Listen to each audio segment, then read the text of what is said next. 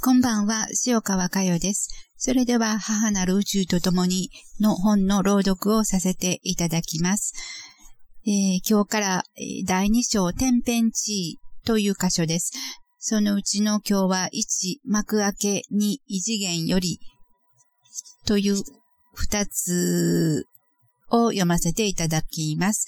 ページ数は79ページからです。1、幕開け人類の幕開けです。これから250年に至る時間の中で、それを存分に感じていってください。地球上に誕生し、そして数々のドラマを繰り広げてきた意識たちの目覚めを私たち宇宙は待ち続けて参りました。私たちはどれだけの凄まじいエネルギーを流し続けても、きっと必ず蘇り、目覚めてくることを約束してきたのです。約束してきたから今自分自身ここに肉体を持っています。肉という形を持って自分の培ってきた意識の世界を知っていくことがそれぞれの市場命令でした。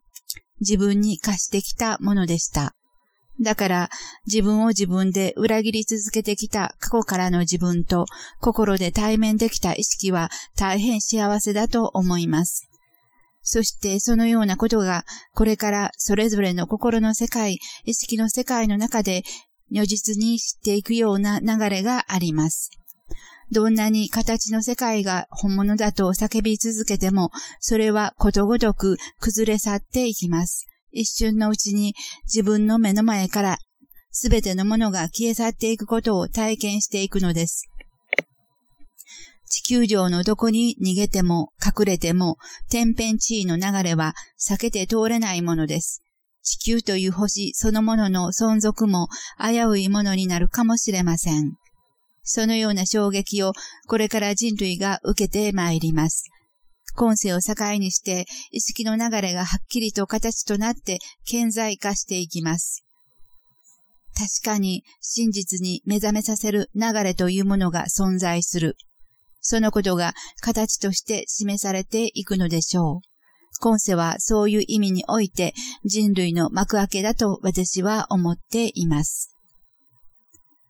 2、異次元より形の世界を本物とする三次元の世界から真実は何もお伝えすることはできません。意識が本物であり、自分の本質は意識エネルギーであるとする次元より語らせていただきます。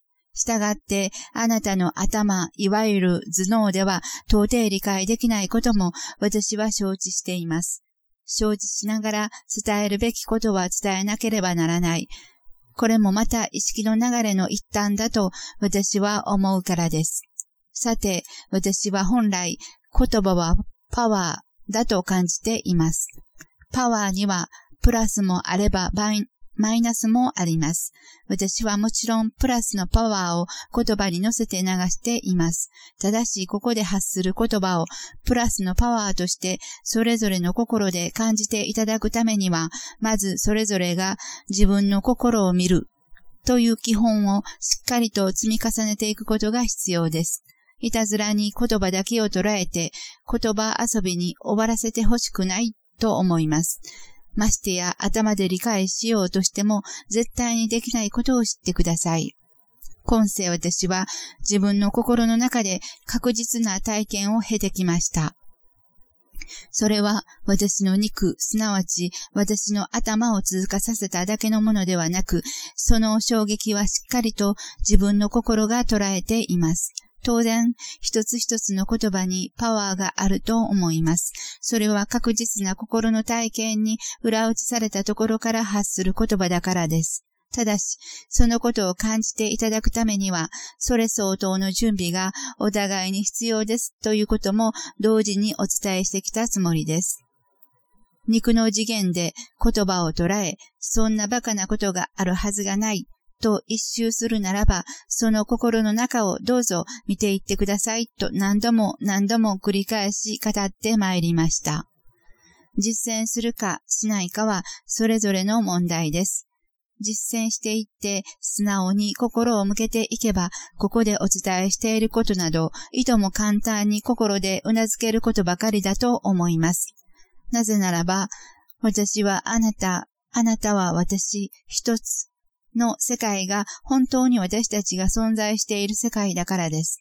どうぞ、これからあなたがどのように存在していくのか、ご自分で決断していってください。しかし、その選択と決断はすべて、すべて必ず自分自身に返ってきます。帰ってきた結果をまた潔くご自分で受け止めていってください。自分から逃げずに、責任を自分以外に転嫁せずに、堂々と自分と向き合っていってください。それが人として本来あるべき道だと私は思っています。ところで私はこの今の肉だけが私ではないことを自分の中で感じています。今のこの肉は大変大切な肉です。それは自分自身が真実の自分と出会うためにどうしても肉というものが必要だったからという意味において大切な肉だと思っています。肉を持たなくては、つまりお母さんに産んでいただかなくては、どなたも真実の自分と出会うことはできませんでした。まず、肉を持つこと。これが第一条件でした。私は自分の今世を振り返り、自分の心を振り返り、そのことを痛感してまいりました。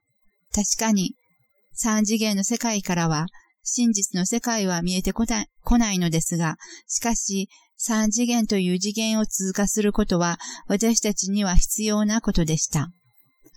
肉という形を持つことによって自分の培ってきた意識の世界、つまり自分のエネルギーを自分の中で確認することが一番自分たちには分かりやすいことだったからです。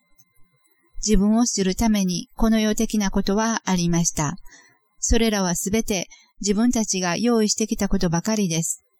私たちはたった一つの真実の世界である母なる宇宙へ帰りたいために全部自分たちで予定してきたのです。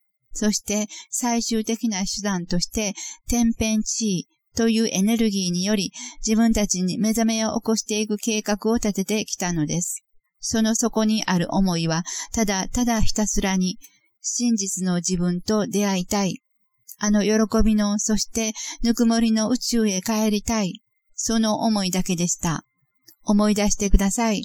その心を蘇らせてください。と、私は一足早くこのようにお伝えしているだけです。人類はこれまでそれぞれの肉をまとい、それぞれが我一番の宇宙を心に広げてきた結果、素直ということがどういうことなのか全くわからなくなりました。そこへ道徳や倫理や慣習、習慣、規律、規則、その他様々なもので自分たちを縛り付けてほとんど自由の利かない状態の中にいます。人としての幸せの道を大義名分にして、結局は自分たちだけの幸せと繁栄を願い、追求してきたのです。それがこれまでの人類の歴史でした。私たちはもともと自由です。しかし、生命と財産を守るための法律によって、本来の人間としてのあり方が大きく歪められていることは間違いのない事実です。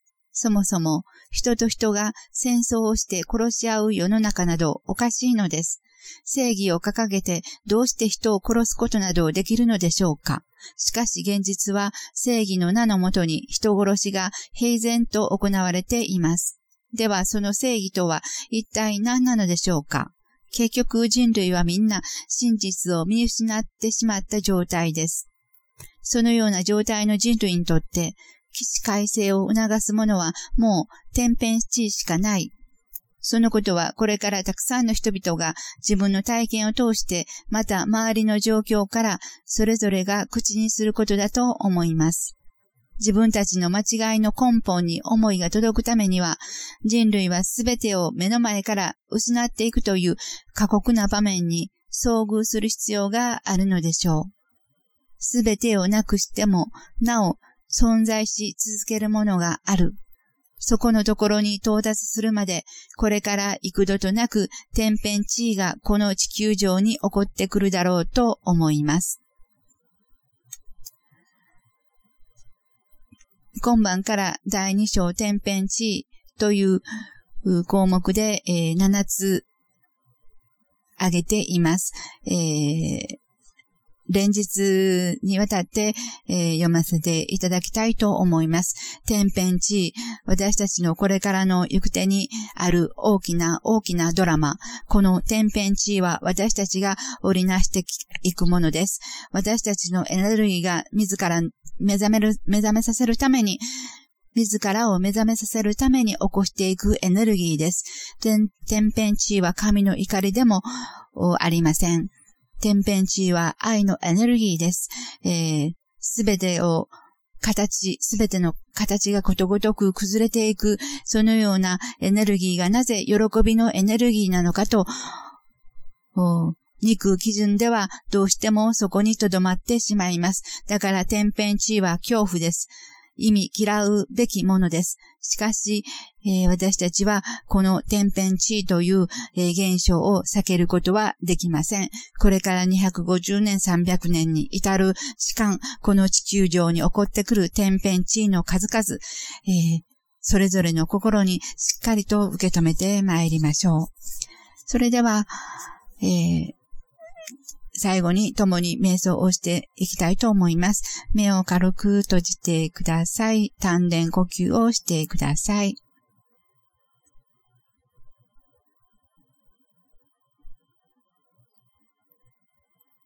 私たちの心の奥底の底の底のずっと奥底にある思いは、ただただひたすらに真実の自分と出会いたい、あの喜びの、そしてぬくもりの宇宙へ帰りたい、その思いだけでした。思い出してください。その心を蘇らせてください。そのためには自分の中の、他力、肉を本物とする思いをしっかりと見ていかなければなりません。どうぞ自分の心の中をしっかりと見ていってください。